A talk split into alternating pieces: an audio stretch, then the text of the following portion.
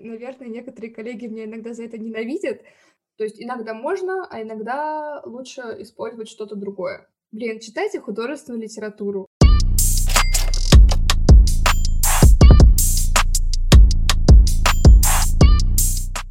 Всем привет! С вами подкаст RB Talks и его ведущие Михаил Сергеенков и Саша Сергеенков. Мы разговариваем с разработчиками, дизайнерами, редакторами и всеми причастными к миру онлайн. И сегодня у нас в гостях Полина Локтионова, главный редактор медиапроектов компании Robot Bull, и наш коллега Никита. Всем привет! Привет! А, итак, Полина, расскажи, а кто ты и чем ты занимаешься в компании? Ох, а, ну как уже было сказано, я главный редактор медиапроектов в компании Robot Bull Technology и занимаюсь тем, что редактирую фактически все тексты, а, которые мы выпускаем. То есть я отвечаю за их э, корректность, за то, чтобы они читались легко, а, и чтобы людям было понятно, о чем мы пишем, и объясняем сложные штуки простыми словами. Ну, примерно вот так. Иногда я еще пишу э, тексты для другого международного проекта, но это не так часто, как редактура, поэтому большей частью я занимаюсь редактурой. У меня второй вопрос сходу. Ильяхов топ? Давай. Блин, честно, да. Я очень люблю Ильяхова. Я, мне кажется, слушаю почти все его подкасты, в которых он участвует. Uh, я почти дочитала его первую книжку uh, «Пиши, сокращай», я не совсем согласна там, потому что он очень жестит в некоторых моментах, и другие редакторы, которых я там иногда читаю, слушаю, тоже говорили, что иногда Ильяхов не прав, а, потому что есть моменты, в которых а, надо поступить по-другому, а не как говорит Ильяхов, и инфостиль тоже не всегда работает. Вот, также у меня есть его вторая книжка, ясно, понятно, но читать я пока ее еще не начала, вернее, начала она совсем чуть-чуть, и вот планирую в ближайшее время этим заняться. Это уже про то, а, как доносить людям мысли, как влиять на них с помощью этих самых текстов.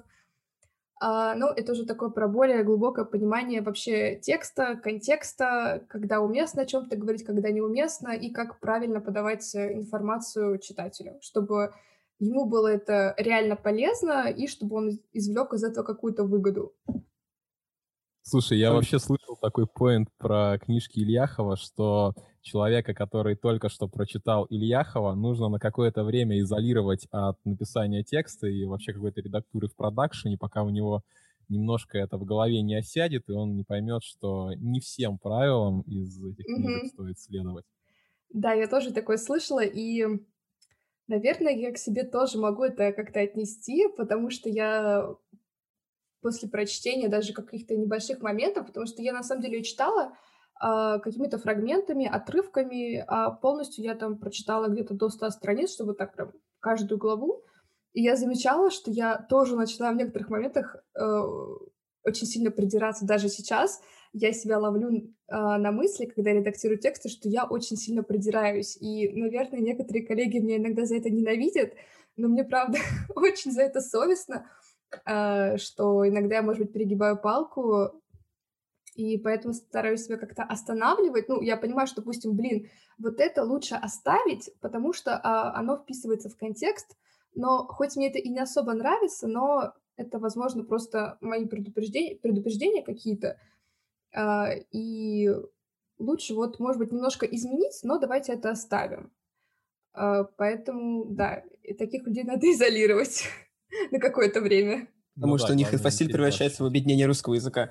Да, да, начинаются очень жесткие сокращения, ты начинаешь все убирать, начинаешь все сокращать, э, когда ты видишь какие-нибудь, какую-нибудь тавтологию, однокоренные слова, ты пытаешься их убрать, ты такой, нет, что, так нельзя делать, хотя на самом деле это вполне себе ок, потому что в тексте э, главное донести мысль, э, не потеряв какого, не потеряв этот самый смысл, потому что когда мы начинаем сокращать большой текст, очень часто бывает, что мы упускаем что-то важное, какую-то фраг... можем что-то упустить. И поэтому не всегда надо следовать заветам Ильяхова, а все-таки опираться на какой-то свой жизненный опыт и опираться все-таки на контекст а, и на смысл вообще этого самого текста, чтобы не потерять важную деталь и не упустить мысль основную. Ну да, в любом случае, в любой ситуации всегда стоит понимать, зачем ты это делаешь, какая твоя цель, Мгм. и выбирать правильный инструмент ее достижения. Да. Если вспомнить знаменитую книжку Льва Толстого «Война и мир», если сократить ее по заветам Ильяхова, то она станет меньше? Или же все же это стереотип? Она перестанет быть художественной, как минимум. Э, Она перестанет существовать. Да, потому что уйдет огромное количество воды, совершенно ненужной. Но я скажу по секрету, я не читала «Войну и мир», а, и не считаю это большим опущением. Возможно, я когда-нибудь ее прочту в более зрелом возрасте, потому что в школе мне это очень сильно не нравилось, я не видела какого-то огромного смысла, а, поэтому... Ну, вообще, да, там очень много воды и очень много... Но это уже касательно самой книги, а не смысла, что там же огромные куски э, французских текстов, которые вообще как бы ну, не нужны. Можно было оставить просто перевод без оригинального французского текста. Но зачем они его оставили, Ну да. непонятно, не знаю. Ну, Вот. проблема литературы XIX века в том, что она поднимает темы, актуальные для XIX века, которые ты сейчас вряд ли поймешь и которые ты сможешь использовать. Для Да, я бы, я бы, я бы, наверное, даже сказала, что некоторые книги XIX века поднимают проблемы, которые актуальны и сейчас. А, потому что я, допустим, современную литературу э, читаю очень-очень редко. Если читаю, то зачастую это какой-нибудь науч-поп, а, то, что мне интересно. А вот именно художественные современные книги, они мне почему-то не все нравятся. То есть, э, когда я была моложе, я очень э, любила подростковые фэнтези и, признаться, до сих пор, до сих пор их люблю. А, но какие-то более ну, художественные, высок, высокая литература мне больше нравится вот именно 19 век. То есть мне очень нравится, например, э, Пушкин, э, неожиданно. А, Мне очень нравится Лермонтов, э, и в частности его произведение «Герой нашего времени». Я перечитывала, наверное, его уже раза три, и вот для меня это остается одним из любимых. И до сих У пор... вот современной я как литературы смотрю- все проще и проще. Чтобы people Да. лучше хавал. Ну, не всегда. Ну, слушай, ты видел последние произведения, которые читает сейчас Ну. в основном молодежь? Ну, там. Ты лучше этого не видел. Почитайте Пелевина, например. Ну, Пелевина, ты веришь, что его читает молодежь нынешняя? да. У Подростки так меня, у меня подружка читает Пелевина и хвалила его. Ну, Я приди в пока не школу бралась за спроси, кто-нибудь читал Пелевина или нет, там тебе не ответит. Они вообще что-нибудь читают сейчас? Мне просто интересно. А, ну, всякую мятную сказку, что там еще сейчас читают. А, да, мгм, мгм, Мятная понятно, сказка? да. А, Блин, ты Звучит, чё, мягко говоря, очень интересно. Не Ага. рекомендую. Там такие розовые сопли, э, как парень страдает э, по своей бывшей вроде девушке непонятной. В общем, там э, текста на полстраницы, если не меньше. То есть там может быть на одной странице одна строка, и все. И там какая-нибудь очень ванильная фраза, о том, как ему плохо, Ну. как он страдает, как он вспоминает э, все их моменты. Ну, в общем, такое чтиво на один вечер, э, не знаю, чтобы мозг потупило, может быть, да. Похоже на грустный рэп про девочку. Только в книге. Да. Ну, слушайте, книга — это тоже некий продукт, поэтому на него есть спрос. Не помню, даже не интересовался, что сейчас читают школьники, но мы читали Стругацких и вполне серьезно их Я обсуждали. читала Стругацких. Стругацких очень сильно тоже люблю. Вот это прям самое сердечко. Плюс, плюс, плюс. Раз уж мы заговорили о том, как вообще построить, возможно, интересную книгу, да и не только книгу, любой текст. А, вообще тема нашего выпуска — это сторителлинг. А вот скажи, Полин, что вообще это такое, зачем его придумали и как э, можно его использовать вот тебе, как редактору в частности, или как э, человеку, который пишет текст, чтобы сделать свой текст лучше, полезнее, понятнее. Мгм. Я скажу, что я не эксперт по сторителлингу, я студент, все еще на последний курс, поэтому, возможно, я буду где-то не права, или, возможно, где-то что-то недопоняла, поэтому такой небольшой дисклеймер. Вообще, как бы, что такое сторителлинг? Это, ну, грубо говоря, это умение рассказывать истории. И как понятие, как термин, сторителлинг появился даже не в медиа, а в одной международной компании. И впервые они упомянули его в одной из своих книг «Managing by Storing Around», которую они сдали в 92 году. Uh-huh. И после этого, примерно в 2006 году, Harvard Business Review заявила, что это одна из самых успешных идей года. А, потому что а, в бизнесе сторителлинг а, применяется для управления персонала. То есть, а, если необходимо, допустим, у нас есть некий продукт, для которого нужно повысить продажи. Начальник, дабы, дабы а, замотивировать своих а, сотрудников, может рассказать какую-нибудь очень вдохновляющую историю, что вот, допустим, я там был по молодости очень бедный, а, и мне выпала такая возможность, э, там, не знаю, я что-то начал продавать, и как он шел к успеху, чего он добился, и вот, посмотрите, я сейчас стою перед вами, у меня своя компания, мы вот создаем и продаем продукты. Ну, и также это могут быть любые другие жанры, например, э, сказки, притчи, байки, легенды и вообще все что угодно, хоть анекдоты. Тоже вполне себе работают. И это также помогает э, в решении разных проблем. А, к примеру, вот мы пишем а, иногда о каких-то очень сложных штуках, и мы не знаем, как об этом рассказать. И чтобы было проще, допустим, можно взять а, самое банальное, это пример из жизни. А, допустим, был какой-то кейс с похожей задачей, и вы рассказываете, как вы решали этот самый кейс, что вы делали, а, как решали проблемы, как их устраняли, а, как, допустим, вели переговоры с заказчиком, и у вас получается такая некая история, некий путь, а в конце, допустим, можно выдать небольшой чек-лист по, например, по, это, по этому самому кейсу, то есть что мы сделали а, и каких ошибок вам а, стоит избежать, которые, допустим, сделали мы. Возможно, что-то упустила. Угу. Ну, то есть, как бы, сторителлинг, он помогает структурировать какой-то очень небольшую, большой объем информации, и с его помощью, то есть как бы история помогает нам рассказать это очень простыми, э, ну, не всегда простыми, но словами, которые многие поймут, потому что истории мы рассказываем, ну, каждый день. Мы историями делимся с друзьями, с коллегами, с семьей. Мы же рассказываем там, у нас там, что произошло за день, например. Это же тоже история. И здесь примерно то же самое. Ты рассказываешь вот некий фрагмент, а, из своей жизни. Вот эту самую историю.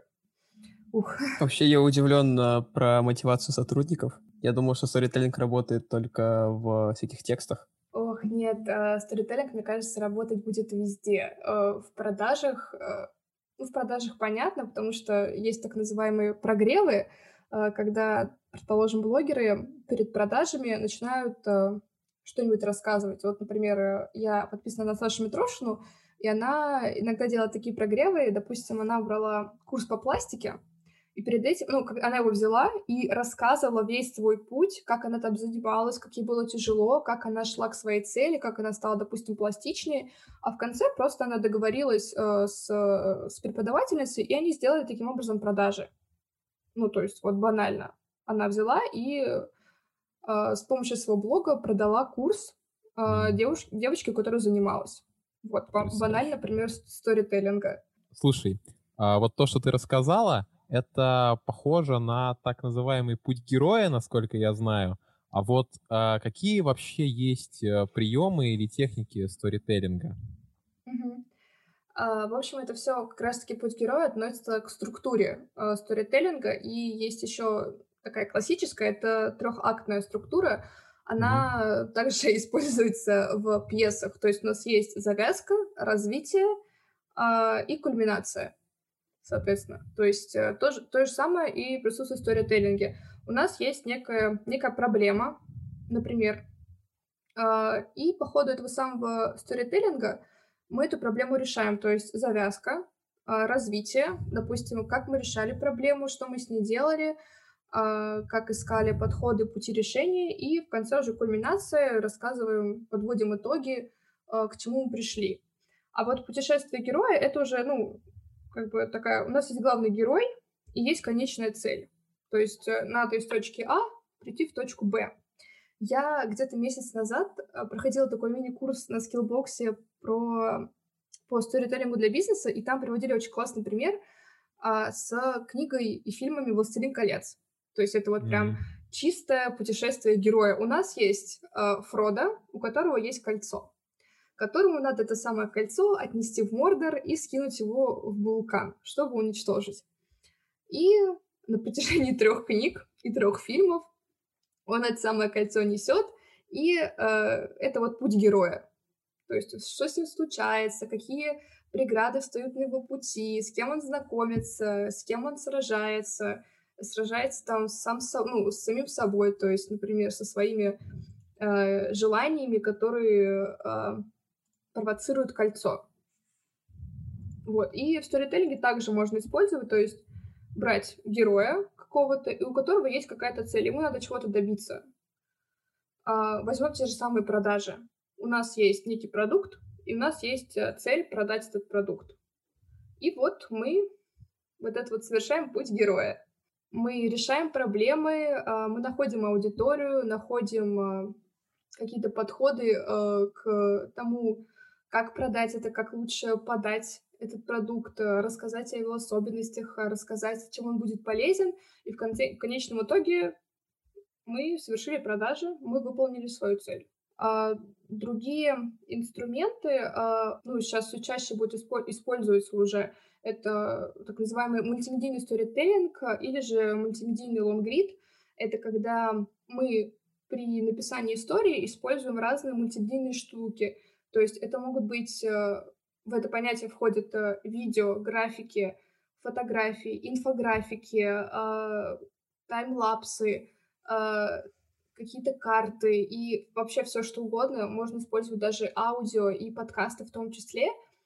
То есть Например, очень классно есть спецпроекты у РИА Новостей, а, где они берут какую-нибудь историю или, допустим, какой-нибудь... Ну, там чаще всего это коммерческие проекты. А, в общем, а, при помощи этого самого мультимедийного сторителлинга они рассказывают и показывают эту историю таким образом, чтобы она вовлекала в себя, то есть э, читатель взаимодействует со всем в этой истории. То есть по ходу дела он ее читает, Потом раз, он кликнул на видео, посмотрел видео, дополнил эту самую историю. Читает дальше, раз, посмотрел какую-нибудь карту э, или тайм-карту, допустим, вот что было там э, в 98 году э, с этим продуктом или с этим объектом, например. И вот так дальше по ходу дела. Также инфографики, графики, соответственно, они все а, помогают дополнить историю и сделать ее более насыщенной, сделать ее более интересный и увлекательный. А лонгрид — это немножко немножко другая история, потому что лонгрид — это как бы ответвление от э, сторителлинга. Лонгрид — это, ну, от английского long read, э, долго читать. Это, ну, раньше это было такое полотно текста, очень большое. А сейчас же, вернее, в 2012 году Нью-Йорк э, Таймс опубликовал первый, скажем так, мультимедийный лонгрид — он называется Snowfall, и он очень большой. Там очень много текста, и там очень много персонажей. Суть этого текста в том, что они рассказывают про схождение лавины, если я ничего не путаю, uh, и про то, как эту историю пережили. Uh, ну, в общем, герои, как они пережили эту историю. И там, кстати, ссылка, можно прям видеть э, в поисковике Snowfall, и он первым же делом даст этот лонгрид. И по сути, с этого лонгрида началась вся вот эта вот мультимедийная история. То есть дальше а, многие, не только медиа, но и другие организации стали тоже делать мультимедийные истории, а, мультимедийные э, лонгриды, мультимедийные а, сторителлинги, тот же самый, те же самые РИА Новости, и у «Комсомольской правды» тоже есть, и у каких-то еще других э, изданий это тоже все присутствует. Вот, поэтому это очень такая распространенная история, и, наверное, она, кстати, не самая простая, потому что для того, чтобы подготовить э, такой массив информации, нужно, во-первых, ну, не огромное количество людей, ну, приличное количество людей и достаточное количество времени, потому что это все надо обработать, это все надо э, правильно структурировать, правильно э, вставить в историю, чтобы была четкая структура, потому что если ее нет, э, это все просто развалится. И очень важно не терять по ходу дела мысль, как я уже тоже говорила ранее, И еще важный момент, э, когда вы делаете историю, там должна все-таки ну, должен быть некоторый эмоциональный фон, чтобы эта история как-то оставалась, а не была проходной. Мгм. Потому что вот ты прочитал, она тебя ничем не зацепила, она была просто как с пустыми, ну не с пустыми, а просто с фактами, и она неинтересная и скучная. Когда у нас есть а, эмоции, переживания, это тоже происходит такое эмоциональное вовлечение, и тебе просто уже интересно, чем все это кончится, и к чему в итоге пришли а, герои этой самой истории, что, может быть, они как-то изменились, может быть, они что-то вынесли из этого, может быть, они э, совершили нечто потрясающее. Ну, ты просто эмоционально вовлекаешься туда и хочешь дочитать до конца. На самом деле, Слушай, ты а ответила на наш э, следующий вопрос про мощную историю. Только с, с одним исключением, что вот а, ты говоришь о героях в общем плане, то, что вот они должны mm-hmm. быть. Ну вот как придумать вот прям крутого героя, которого да, как, ты полюбишь и так далее? Героя? Смотрите, а, лучше всего брать живого настоящего героя из жизни. Ну, наверняка есть такой. Вот, у нас есть некая проблема, угу. которую надо рассказать или решить. А, я больше чем уверена, что кто-нибудь досталкивался с этой проблемой, и просто надо прийти к этому человеку и спросить, вот, ты ну, был то в этой есть э, ситуации. Какой-то абстрактный Вася не подойдет, да? Нет, почему? Мы можем сделать какого-то абстрактного Васю, но это будет сложнее, потому что надо будет придумать ему историю, надо будет его вписать в эту историю, надо придумать э, какие-то взаимодействия с другими людьми. Это просто будет намного сложнее, и не факт, что он получится этот Вася живым героем. Ну, можешь просто убрать. обезличить э, героя, который уже есть. Ну, например, не рассказывай про человека конкретно, не хочешь, mm-hmm. чтобы вообще про это была глазка взять какого-нибудь э, Васю Петю, поставить на место этого человека и просто вести, как будто бы это Вася Петя был. Да, можно просто банально заменить э, ну, имя и фамилию этого персонажа, и все, как бы вести от другого лица, это совершенно не будет проблемой. Ну, да. Но просто главное, чтобы этот персонаж был живой, чтобы вот он чувствовался как настоящий человек, а не просто какой-то взятый из головы Вася Петя и так далее даже если у вас есть э, ну, сложный кейс, я уже говорила, то наверняка вы, допустим, с этим сталкивались, или кто-то из знакомых с этим сталкивался. Попросите их рассказать, что они делали, как они решали, а, и вам будет намного проще даже составить структуру этого, этой самой истории, а, потому что у вас будет э, четкий герой и четкая история. То есть не надо будет ничего придумать из головы. Совершенно вам просто надо будет собрать факты, собрать истории, поговорить с другими участниками — а, и все это красиво оформить, а, добавить красочных деталей, видео, графики, инфографики, карты, все что угодно. Когда вы рассказываете мультимедийный, мультимедийную историю, задействованы могут быть абсолютно любые инструменты. И чем, ну, главное, конечно, это не сделать перебора, потому что это уже будет э, немножко too much. Э, главное соблюдать такой баланс, чтобы одно не перетягивало на себя другое. Это тоже надо держать в голове. А, поэтому а, такие истории делаются достаточно долгое время, я бы даже сказала, от нескольких месяцев до года, например. Работают над этой историей огромное количество людей, потому что каждый отвечает за какой-то свой раздел.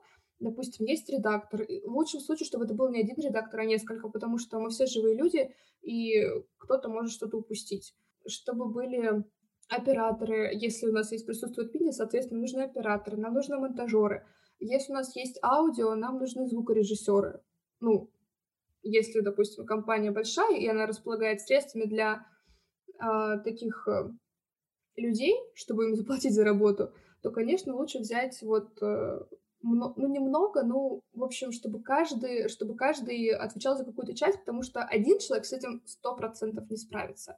Как минимум э, нужно человек пять, я бы сказала, потому что, опять-таки, история большая, э, кто-то может что-то упустить, и, ну, когда вы работаете в команде, вам проще, потому что вы все обсудите, и каждый будет делать свою часть. А потом вы вместе все это свяжете, и у вас получится красивая, классная история, которую люди захотят прочитать, которые не будут сопереживать, и которые будут репостить. Да, главное, чтобы не получилось, что у каждого в команде своя версия истории. Ну, вот тут э, надо выделить несколько человек, которые занимаются конкретно написанием текста, другие отвечают за визуальную часть, э, и, допустим, третий человек отвечает уже непосредственно за редактуру. Но, опять-таки, я бы, я бы рекомендовала все таки двух редакторов взять. Ну, если много текста, то лучше, чтобы было два человека, чтобы они чтобы были разные взгляды, чтобы каждый прочитал, и я уверена, что кто-то из них подметит то, что не подметил другой. Круто. Слушай, а вот если говорить как-то вот более приземленно к реальной жизни, если мы не создаем какой-то вот проект, какую-то пишем мультимедийную э, историю, да, вот э, приземленно к жизни. А по работе мне, как э, тимлиду, приходится часто общаться с разработчиками, с отделом аналитики, там, с другими тимлидами, например. А может ли сторителлинг в моем случае как-то помочь более эффективно доносить э, свои мысли для тех, с кем я разговариваю? А, я думаю, что да, а, потому что я говорила как раз-таки в самом начале, что первыми а, придумали использовать сторителлинг именно для бизнеса, именно для управления персоналом.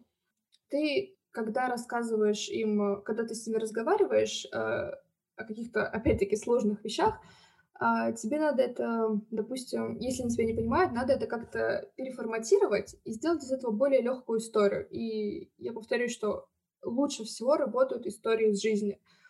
А, если тебе нужно донести какую-то мысль до них, то попробуй вспомнить, э, что было в твоей жизни похожего, uh-huh. и рассказать им, как ты с этим справился.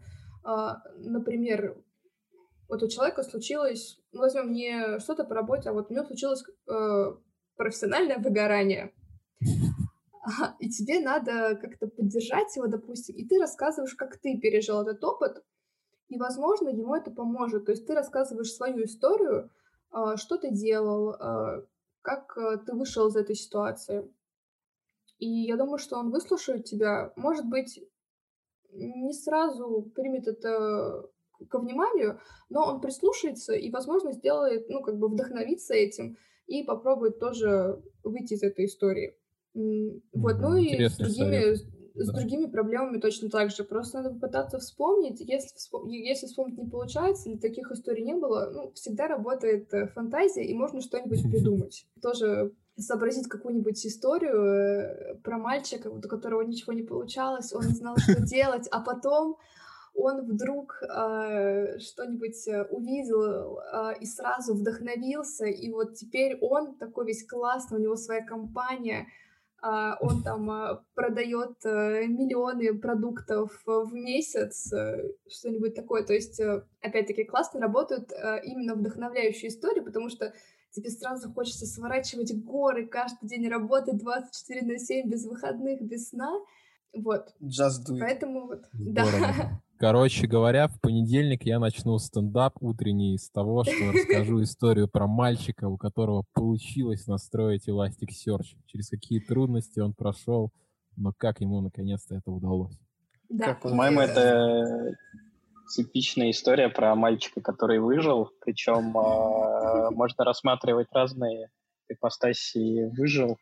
То есть выжил, не знаю, физически, морально, да, да, да, да. смог пройти эмоциональное выгорание. Хорошо, а у меня такой вопрос. Мы сейчас прекрасно говорим о сторителлинге, но разве э, его можно было придумать? В общем-то, жизнь началась с сторителлинга, типа «Привет, библейские сюжеты Адама и Евы», как объяснить кучке людей, э, как жить, если можно просто рассказать историю.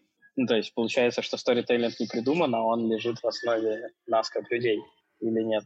На самом деле интересный инсайт, потому что я никогда не думала о сторителлинге, о связи сторителлинга с Библией. Но вот сейчас задумалась, и мне это показалось классно. Вот, ну, смотри, да, классно. то есть а, архетипы, архетипы, боги, mm-hmm. вся история, вся жизнь, которую мы проживаем, это, ну, как бы я просто смотрю на мир как там целиковую какую-то историю, где ты, а, ну, условно, есть там тысячи нитей, да, ты какой-то нити присоединяешься, переходишь на другую, и условно очень легко через это объяснить, э, почему, например, тебя формирует окружение. Ну, то есть ты слышишь некоторые да, истории, да. и ты как бы уходишь в ту сторону. Угу.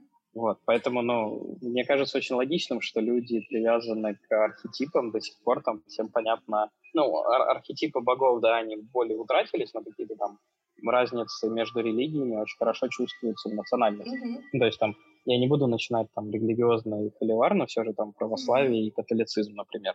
Да, mm-hmm. то есть одни в церкви стоят, другие сидят. А потом мы смотрим на то, как живут эти люди, да, там православные и католики условно.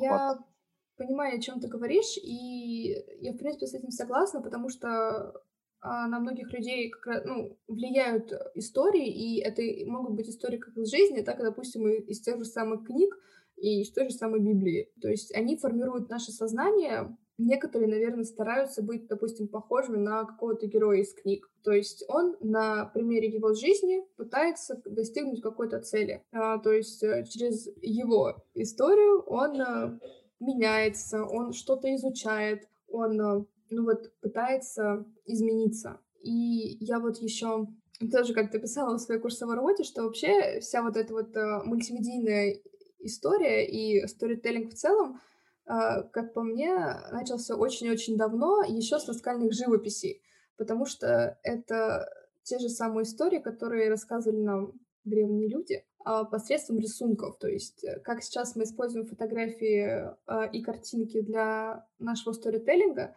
также и они использовали картинки для банальной коммуникации между собой. Вот, поэтому это началось, наверное, вот самого-самого а, фактически зарождения общения, когда люди начали разговаривать, обмениваться мыслями и, в частности, картинками. Ну, то есть картинки же были какие? Они же а, рисовали животных, которые на них нападали, например. Они рисовали очаг семейный. То есть это тоже истории, они просто выражены по-другому, но это тоже сам, тот же самый сторителлинг. Они просто говорили о своей жизни. Занимались мультимедийным э, да, сторителлингом да. До, да. До, того, как это стало мейнстримом. Да, да, именно так. Вы думали, что это придумали? Нет, это уже было. Это было еще очень-очень давно. Да, вообще все скопировали про сторителлинг. Ну, слушай, Просто ты так это... много всего рассказала про сторителлинг, а, но у меня вот осталось таких два поинта про то, что mm-hmm. всегда ли работает сторителлинг, ну, точнее, в каких случаях он не работает. И разовьем мысль того, вот как добиться нормального сторителлинга, что посоветуешь почитать и посмотреть на тему? На самом деле мне трудно сказать, когда сторителлинг не работает, потому что, мне кажется, он работает э, почти всегда. Когда не работает, ну, наверное, когда поджимают сроки, горят дедлайны и горит все, что можно, и никаких историй тебе не надо, тебе просто надо сделать свою работу, а тебе какой-то чувак рассказывает то есть вдохновляющую историю, а тебе до этой истории глубоко э, наплевать, потому что тебе надо срочно выполнить работу. Ну, наверное, тогда это не работает. А, а если и... взять тексты, например, вот э, какие-то записи? По поводу текстов, ну, соответственно, это не работает э, в новостях. Это не работает, э, когда у нас э, любая информационная заметка, когда нам не нужна вода, когда нам нужно чисто факты. Когда у нас, например, ну, банальная новость. Нам не нужна никакая история, нам нужна просто новость. Банально. Нам нужны э, люди, нам нужны факты, нам нужны цифры. Все. Никакой воды mm, лишней нам ну, не см... надо. А вот смотри, вот заметка о том, что, не знаю, какой-нибудь э, лыжник стал чемпионом мира. Там же ты не можешь сказать, что он просто стал чемпионом мира. Ты говоришь, какое место он занял, сколько он пробежал, за какое время. Это уже сторителлинг. Да, потом можешь еще добавить заметочку, как он стал таким крутым лыжником, как он тренировался. Но нет, ну это уже вот победе. вопрос про то, что это превращается в сторителлинг, но по сути ну, это уже вот на начале является. Я, я бы на самом деле не сказала, что это сторителлинг, потому что у нас нет завязки, у нас нет развития, у нас есть, э, грубо говоря, только кульминация. Ну, если Но говорить все равно про структуру. это рассказ. Не это просто прямо. заметка. Нет, это просто заметка. Это обычная сухая новостная заметка. То есть это не сторителлинг. Сторителлинг, главное, это структура. А, это самое основное, потому что без нее это уже не сторителлинг, это не пойми что. В основном рассказ истории. Ну, это, блин, а, это не та история, которая подходит под описание сторителлинга. Это обычная новостная заметка со своей, с другой структурой. Там э, она действует по другим законам и работает тоже по другим законам. То есть э, как в новостной заметке. сейчас я вспоминаю свои пары по журналистике, кто, что и когда, ну, грубо говоря. Также у новости есть э, и другие типы структуры, и они могут по-разному строиться и по-разному доноситься, но это уже совершенно-совершенно другая история. Это уже не про сторителлинг, это уже именно про журналистику и про жанр журналистики и форматы журналистики. То есть это не сюда, сюда это не относится. Сторителлинг больше подходит для художественных текстов. Там э, в сторителлинге у нас же много, помимо фактов, других историй. Ну, назовем его водой обычно. То есть э, много иногда не совсем нужной информации, но информация, которая придает а, некую атмосферу этому самому тексту а, и с помощью, ну, доносит мысль с помощью этого. А, поэтому сторителлинг — это все таки более художественная история, нежели новостная заметка. Новостная заметка — это другое, а сторителлинг — это второе. Надо просто учиться разделять а, два вот этих вот понятия, две этих области. То же самое, да, как очень у нас близкие есть... понятия. Они близкие, но они разные. То же самое, как у нас есть разные жанры литературы. У нас есть художественная литература, у нас есть научная литература, у нас есть науч-поп, а, у нас есть фантастика, фэнтези. Они все похожи, но они все равно разные. Да, еще вспомню научные статьи, которые тоже ты в рамках сторителлинга mm-hmm. не напишешь. Хотя, да, наверное, да. еще поспорить У кого-то, у кого-то это получается. Но это уже ну, превращается так в получается, что все, кроме законов и науки, ну, то есть э, закон все-таки, юриспруденция, это тоже наука, это сторителлинг. То есть, иными словами, если не прямо указано, что это нужно, это должно быть не в сторителлинге, это может быть в сторителлинге. То есть, начиная Законы? от каких-нибудь... Что? Законы — это сторителлинг? Наоборот, типа, получается, что только законы и какие-то документы — это сторителлинг. А законы, если брать, опять же, юриспруденцию, то мы можем вспомнить такое понятие, как судебный прецедент, когда ну, вместо того, чтобы написать огромный закон, описывающий все ситуации, можно просто один раз сказать, что в этой ситуации правы вот эти. И в следующий раз, когда кто-то пойдет доказывать, что он прав, он может сослаться, а вот там в 1800 году, да, как в Великобритании до сих пор, вот, э, суд такой-то принял, лорд, короче, сказал так, mm-hmm. и мы согласились с этим, вот mm-hmm. народ, короче, за это. И нет, это тоже совершенно другая история, и у нас в мире очень э, много разных текстов а, и форматов и жанров. И надо, как я уже говорила, их разделять, потому что они все выполняют разные задачи и функции. У них они преследуют совершенно разные цели. А, какая цель у сторителлинга? А, донести, общем, какую-то важную мысль при помощи разных инструментов. Цель закона и других юридических текстов вообще из другой области, ну, соответственно. А, поэтому надо отделять и разделять а, разные виды текстов и не смешивать понятия между собой. Сторителлинг — одно, законы — другое, новости, журналистика — третье. И когда вы начинаете смешивать, это вообще не про это. То есть нет, сторителлинг нельзя приписать ко всем текстам. Нет, это не та история. Я надеюсь, я все понятно объясняю. Нет, нет, я, я, я понял, да, про задачи. Просто я вижу очень много общего. Вернусь к своему общего... тезису про Библию. Вот. Mm-hmm. И получается, что людям проще коммуницировать через истории, и это условно как ну, это просто мы, люди, разговариваем историями, да, может быть, есть инопланетяне, mm-hmm. которые разговаривают математикой. Да, ну вот да, мы разговариваем да. историями. Да, да, и поэтому получается, что типа угу. максимум информации все-таки должно быть в историях или есть в историях. Нет, мы же все-таки упускаем какую-то часть информации, которую считаем, допустим, неважной, не относящейся, не относящейся к этой истории. Опять-таки, все утыкает, утыкается в структуру. Про, надо правильно структурировать все свои мысли, э, все свои истории, чтобы это вышел лаконичный и понятный текст, где у нас есть точка А и точка Б где у нас есть начало и конец. И в середине, в середине у нас находится развитие. Такой же структуры нет, допустим, в законах. Ну, то есть там просто прописаны законы сухим, э, таким э, чиновничьим языком, который не, далеко не все понимают.